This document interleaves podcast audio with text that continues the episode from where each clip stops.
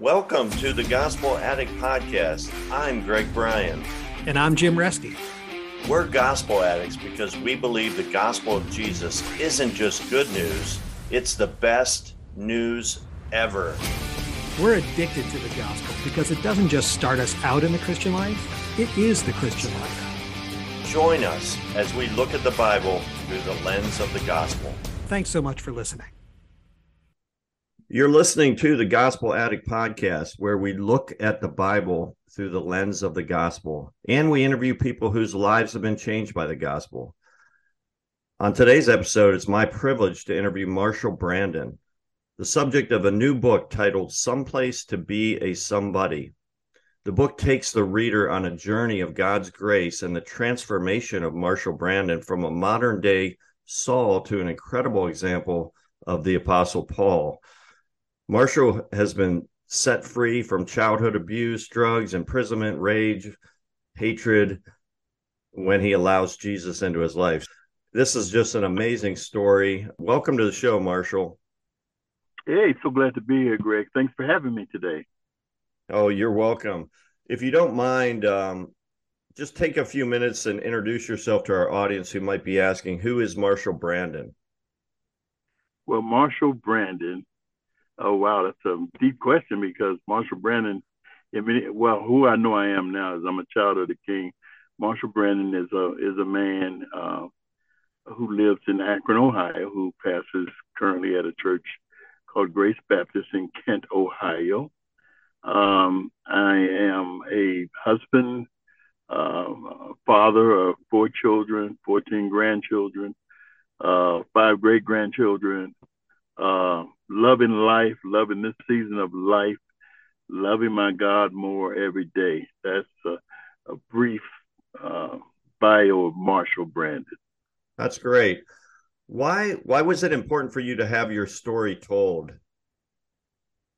Well, I wanted to share, I like to say this, Greg, just as a correction. What it's called is God's story in Marshall Brandon's life. And because I realized that really, the story isn't about me, but it's about our great God. It's a God who created me in my mother's womb and has a plan for my entire life, who has plans for me for good and not for evil. So coming to that understanding of who God is, I understand that every character in the Bible really is about his story and not our own personal stories. And so knowing that what he has allowed me to experience in life is for his glory. So I want to tell about his story in my life so that others might see and experience this great God that I've had the privilege of meeting and knowing, and who lives in me now. And I want to share that good news that God is able, no matter what you're going through, what you might be experiencing. But we have a God who keeps his promises, who said, I will cause it to work together for good, no matter what you go through. It may not be good. It may not feel good. It may not look good, but our God has promised, I will, when you belong to me, I will cause that to work together good, for my glory. I love that. I love that. Well, we don't have time in this podcast to cover everything that is in the book, and it's written really well. It makes you just feel like your life is in 3D, and boy, you have experienced a lot in your life. And so, but let's just kind of walk through your life a little bit. So tell us what it was like, your childhood. Describe your childhood to our audience. I had a very unhappy childhood. My father was an alcoholic. My mom was a rageaholic. I'm one of 6 children. I am next to the youngest one. So there was a lot of dysfunction in my family. And I was trying to figure all that out. Obviously, as a child, you're learning. And what are you learning? And what's your environment give to you to learn from and take from? Unfortunately, much of mine was very negative. There were some good spots in there, and now in hindsight, especially as a born-again believer now, I can look back and see God in all of it, but it was difficult sometimes, not feeling loved. Does anybody love me? And not knowing who you are. Am I significant? Do I have value? Do I have worth? So I was trying to figure all that out as I was experiencing abuse of beatings and physical abuse and certainly verbal abuse, and just seeing all of that was, shaping me and making me a very angry young man, a very much an introvert at the time. But at the same time, that anger made me a very dangerous man. And that's what I began to develop into as in my journey as a man, young man in particular. Now, one of the chapters in your book is called The Wrath of Ruthie. And Ruthie is your mom, right?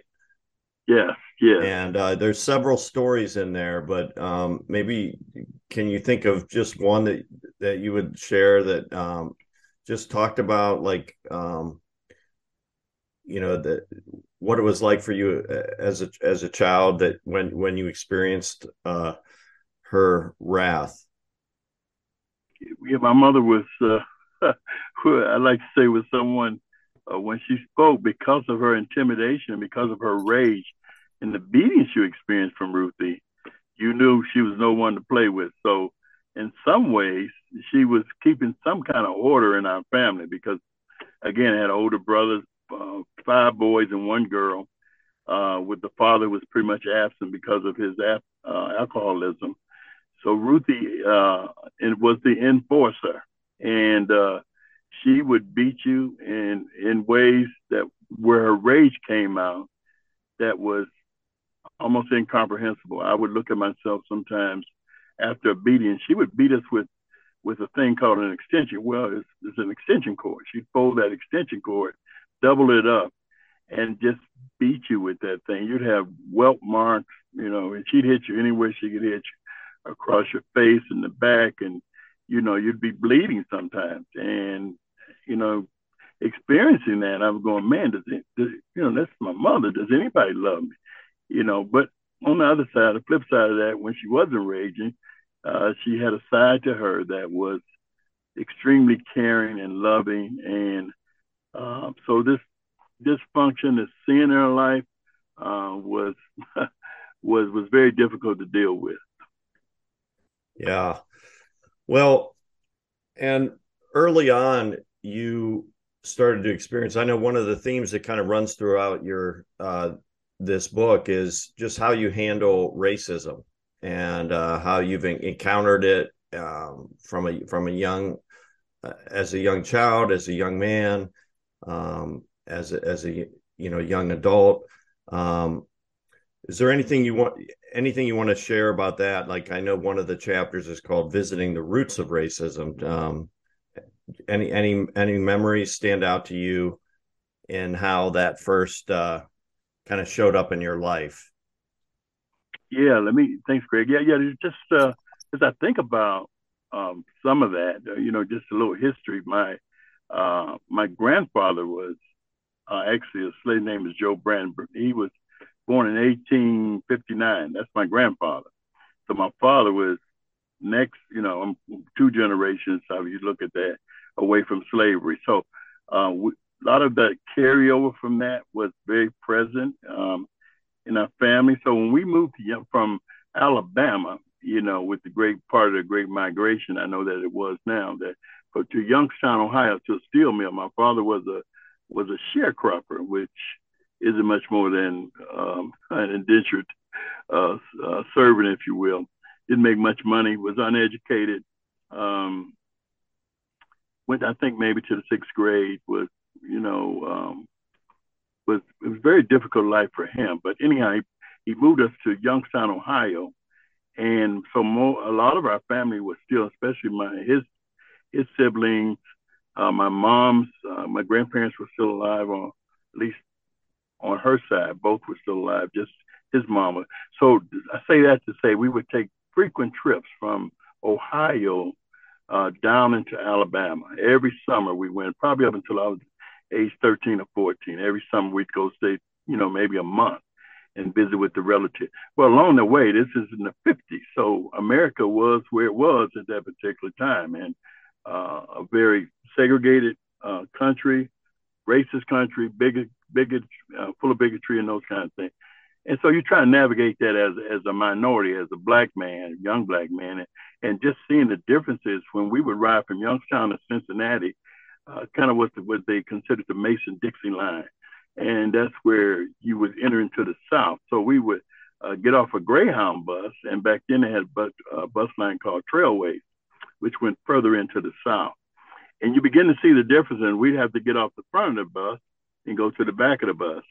And when they stopped at bus station, everything was separated, was segregated. Colored bathrooms, colored water fountains, no place to eat. We couldn't eat in the bus station, so my mother would have to pack a lunch for us so we could eat. So seeing those kind of things begin to obviously give you some perspective on maybe where we were living in at that particular time. And going further in the South, getting instruction from my mom, what I could do, what I couldn't say, stores I could go in and couldn't go in, just to protect me from, crossing a line perhaps that could be deadly at the worst. And so we did that. And so I'm seeing this, and I'm seeing the difference, if you will, from the South to the North, where I was starting to go to school and do some of those kind of things.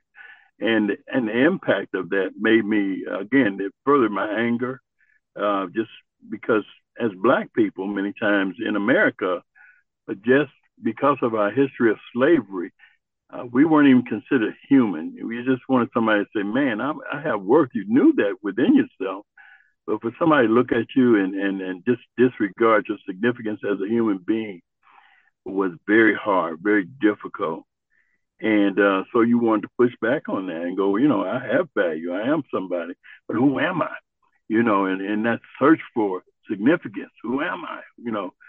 Did we do anything? History was changed and not written by us. And we were written out of history. And I'm sitting in school at times going, did we do anything? Did Black people, did Black people do anything, that mattered? The only couple I remember when I was going through school was George Washington Carver and Booker T. Washington. That was it. Columbus discovered America. We didn't do anything. So I felt, man, we didn't have very much worth to yourself. We didn't do anything. And then things began to change when I was joined the service. At least I began to get a different perspective on America. It was the 60s then at that time, and things were beginning to change in our country in terms of marching. Dr. King started in the 50s, but doing these civil rights marches, the civil rights era. And so marching, and Black people say, hey, we are somebody. And James Brown singing songs, say it loud, I'm Black and I'm proud. We begin to take pride in ourselves. Hey, my hair is good. My kinky hair is beautiful. It's not, I don't need to be anybody else. It's who God has made me. So we begin to move into some of those things and getting them a Black pride, so to speak. And I can remember just my political awareness changing as a result of that, and beginning to read about Black people who had accomplished some great things, but were written out of the history books as we knew them. And so all of that was part of the journey of growing into and dealing with racism and bigotry and hatred just because of the color of your skin. And so those are some of the things that I was dealing with.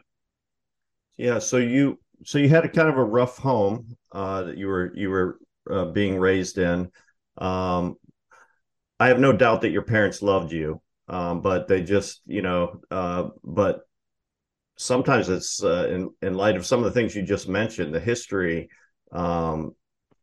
there's a reason why people act the way they do, but tell us more about like what you were like as a teenager, like, 'cause I know that, we're building up to the real life-changing event that happened in your life, which is when God really got a hold of your life. And but what was going on as a teenager as you were trying to find that significance? yeah, tell us a little bit about that. Yeah, well, very interesting. Yeah, because of all this background, these beatings and bullying by my bigger, older brothers and all of that, I had to learn to fight. I had to learn to be a survivor. How am I going to get through this? You know, how am I? So this anger was intrinsic. I had become so angry inside, and it taught me how to fight. And I learned how to fight, Greg. I could fight. That's one thing I could do. So in a blue collar town, a lot of times you got your significance in the streets by how good could you fight? That guy can fight. And so people respected you because of that, that aspect of your life. So I started fighting and was very good at fighting and very angry. That's what came out. That helped. That fueled my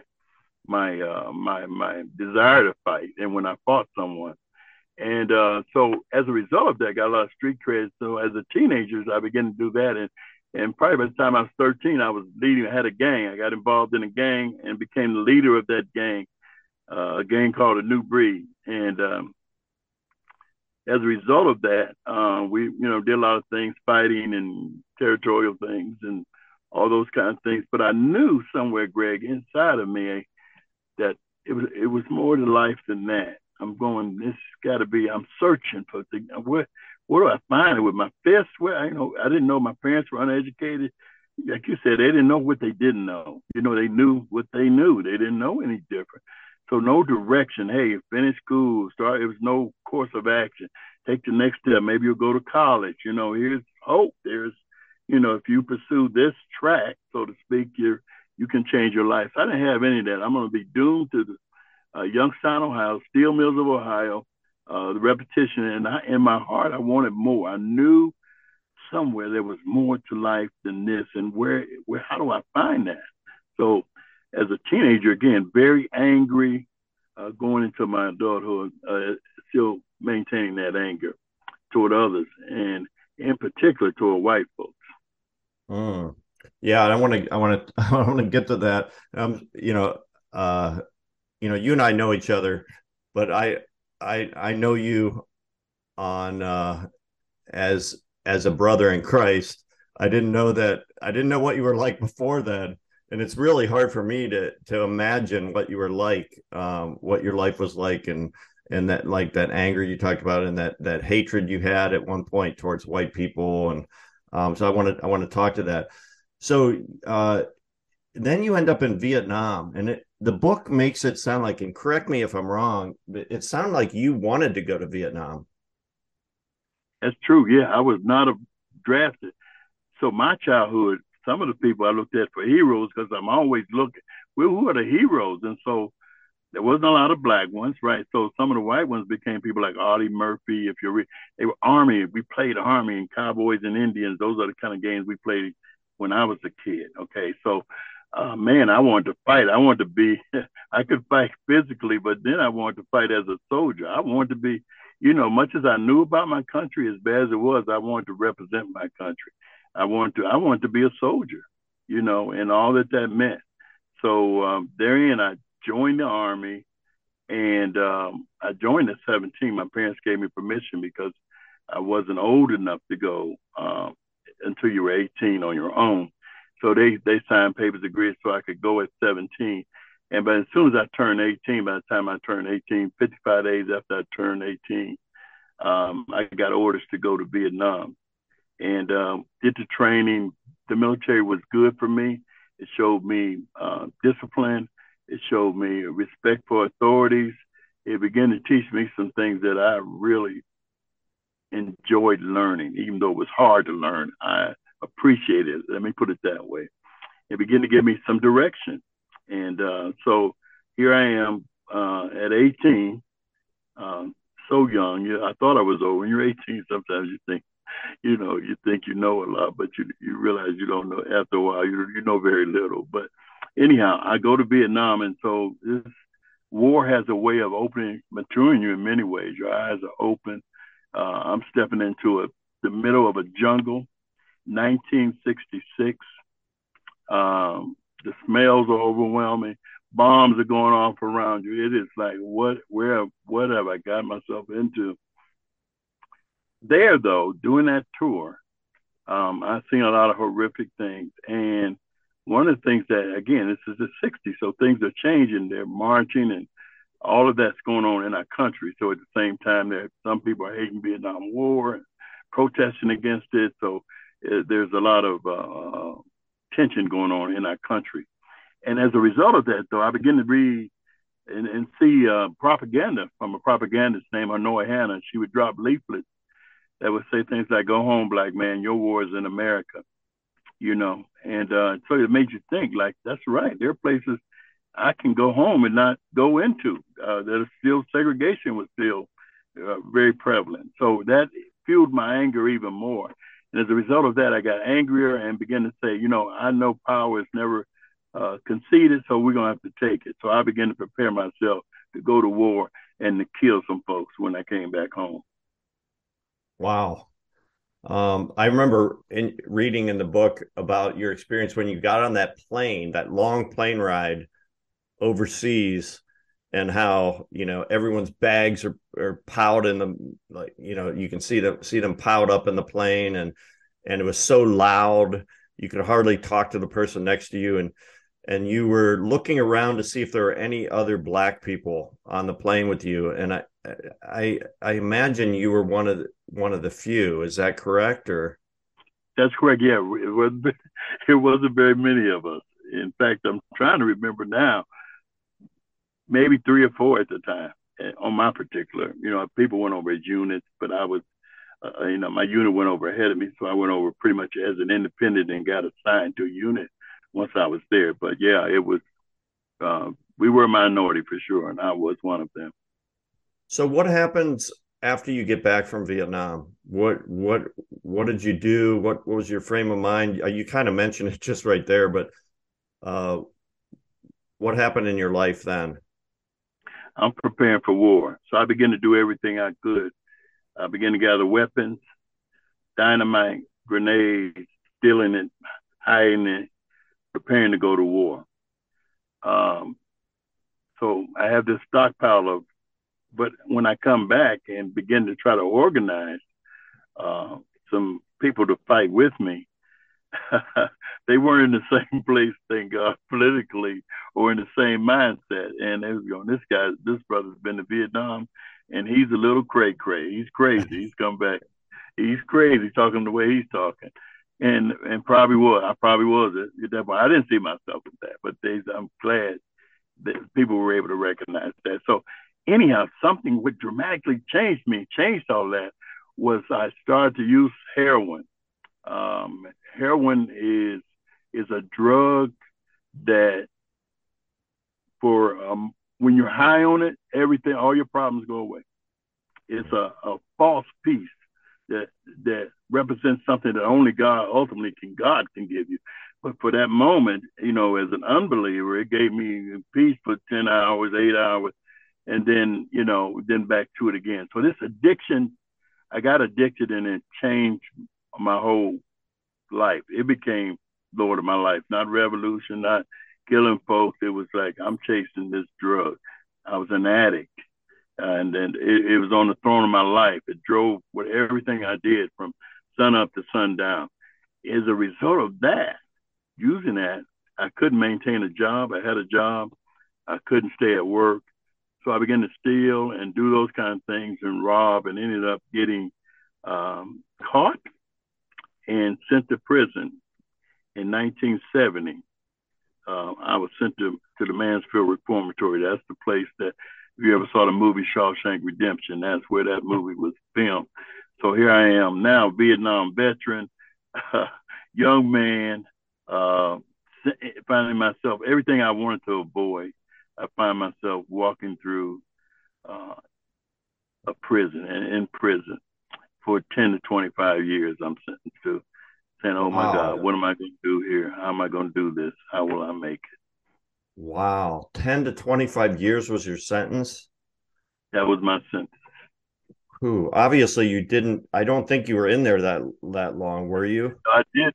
I wasn't. They had, Mansfield was for what they called rehabilitation. So you could go before a parole board and they could let you, or give you early release if you were behaved yourself as an honor inmate, did what you were supposed to do.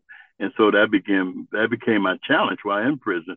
I said, I want to do everything in here I can do to be released when I get a chance to go to the parole board to ask them if they would consider releasing me.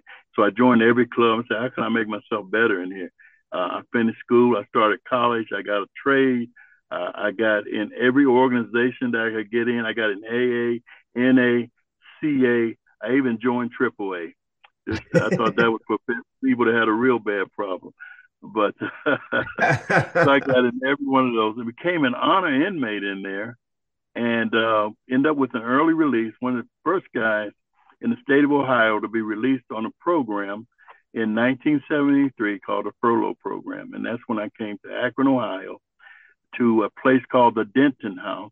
That was a Christian organization. I wasn't a Christian, wasn't caring anything about Christianity, but God had a plan. That's where we begin to see God working in the plan. And he put me in this halfway house, and a man there began to witness to me. And much as what he said, it was his life. I saw the peace that this man had in his life, and it impacted me. I never forgot. His name is Dave Fair, and Dave said, he asked me that question, Marshall, do you know Jesus? And I had to say, no, I don't know. But it was a seed that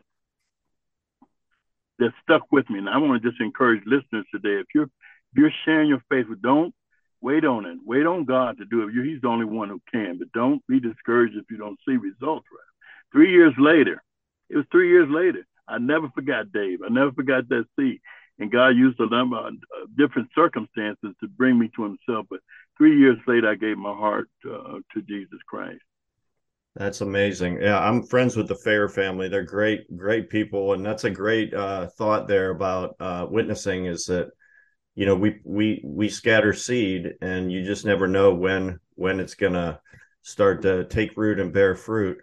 And I think I know what happened. I think is this the time when your wife came along? Yeah. Now I come out on this furlough program and I start to go to college. I'm going to Akron University. And so I'm up at Akron University, and that's when I saw my beautiful bride walking on the campus. And I began to stalk. I mean, I began to show up where classes were after I was introduced, and through a number of different circumstances, she gave me a date, and we began to date, and we fell in love. This was 1973. 1974, we got married, asked for a hand in marriage a number of different times. She finally said yes, and but I had a double life because I had started back to using drugs again, secretly, and so here I am, an addict again. But I'm living in both worlds, and that's what addicts do. Sometimes they live in both worlds. The secret world is low down, it's dirty, it's dark. And then the other side, where people are unaware of your addiction, you're trying to live this out. So that began to happen with my beautiful wife, and she called you out. She called you out several times. She saw that other side of you, and it sounds like it was rough on your marriage. Like you had a rough early marriage. Oh, it was very rough. It was because I really didn't know who I was. You know, I'm a lost man. I didn't know who I was. I didn't know how to do life. I didn't have role models per se that were in my life. And so I don't know how to do life. So I'm doing what like my parents, I'm perpetuating some dysfunctional things, some unhealthy things. And that's because that's all I knew.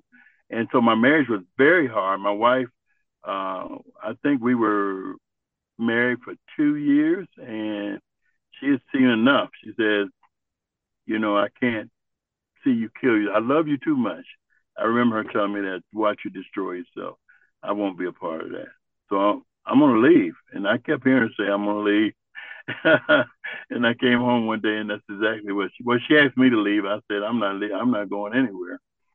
And so she went out and said, all right, then I have to do the next thing.